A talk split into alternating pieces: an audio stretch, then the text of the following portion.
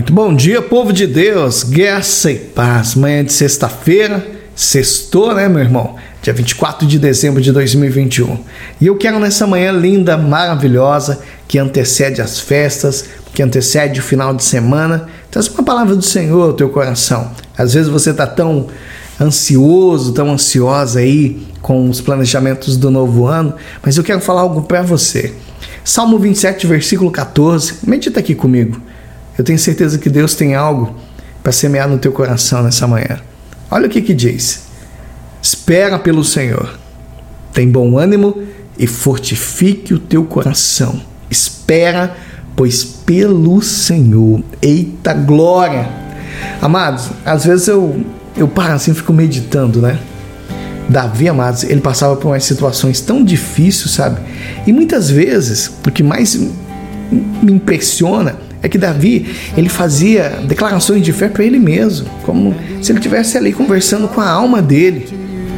E ele falava, principalmente nesse versículo, versículo 14 do Salmo 27, sobre esperar em Deus, que enquanto havia aquela espera, devia ter bom ânimo, né? fortificar o coração, se alegrar, se levantar, se automotivar. Só que tem um pequeno detalhe em tudo isso. Eu creio que isso acontece com você também. Ninguém gosta de esperar. Por quê? Essa impaciência, né, o hábito daquele imediatismo, eu quero tudo para ontem, para agora. A gente fica ansiando sempre por uma solução rápida para tudo que a gente está passando. Ah, mas pastor, mas é porque eu tenho um prazo apertado mesmo. Mas aí tem aqueles que falam assim: ah, eu não aguento mais, se não for desse jeito, não vai ser mais. Pô, calma, espera. Você precisa entender que a nossa visão sobre tudo que acontece é extremamente limitado. Nós não dominamos o tempo, os processos logísticos, o desdobramento das situações. Você aí que está me ouvindo também não conhece o teu limite interior. Só que Deus sabe de tudo. Só que Deus também sabe a forma certa de tratar aqui, ó, aqui dentro porque Deus ele permite algumas situações. Para quê? Para que essas situações mexam aqui dentro de nós, para que a gente possa ser transformado.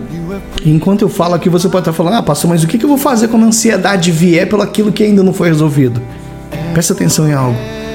Tudo que você precisa fazer é confiar em Deus. Entenda, Deus ele te ama. Deus sabe a forma e o tempo certinho das coisas acontecer. E Deus, ele não está indiferente a tudo que você está passando, não. Deus nunca vai te deixar sozinho. E ao contrário disso, pode ser que a resposta não venha no tempo que você já se programou, mas vai vir no tempo exato de ser bênção para você. Então, eu quero te encorajar hoje, eu quero confortar o teu coração, eu quero te fortalecer com essa palavra aqui, ó. Espere em Deus, conte com Deus, confie. Ele não vai te deixar, ele não vai deixar você ser envergonhado.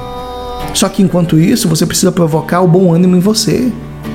Se fortaleça espiritualmente, meu irmão e minha irmã em Cristo. Por quê? Porque o Pai vai trazer para você a melhor solução, só que no tempo perfeito dele, da forma dele, do jeito dele.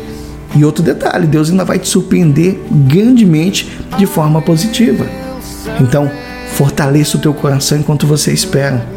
Não fica desanimado, fecha a boca, não fala besteira porque a gente tem a mania de começar a murmurar, e quando nós murmuramos, nós estamos falando para Deus assim: ó, Deus, se eu tivesse no teu lugar, eu faria melhor.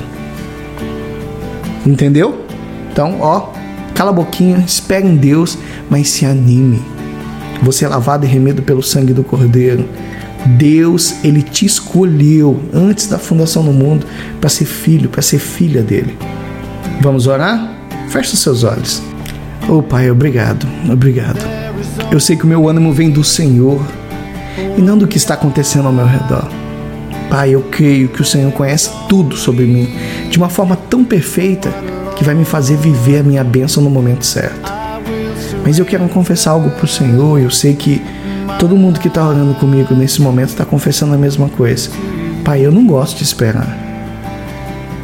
Mas durante esse tempo, Senhor, quero manter viva a minha fé, que o Senhor é fiel e jamais vai me abandonar. Nunca me abandonar, é o contrário disso. Eu sei que eu vou ser surpreendido pelo Senhor. E eu creio, Pai, que um novo tempo, um tempo de renovo, se levantará na nossa vida. Em nome de Jesus, Pai, nós queremos te agradecer. E você que quer, diga que assim seja, para a glória de Deus.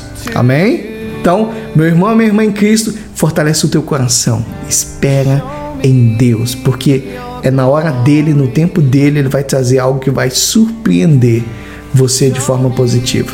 Deus abençoe a todos, um ótimo fim de semana, boas festas e na segunda-feira nós estaremos aqui, se assim o Senhor nos permitir.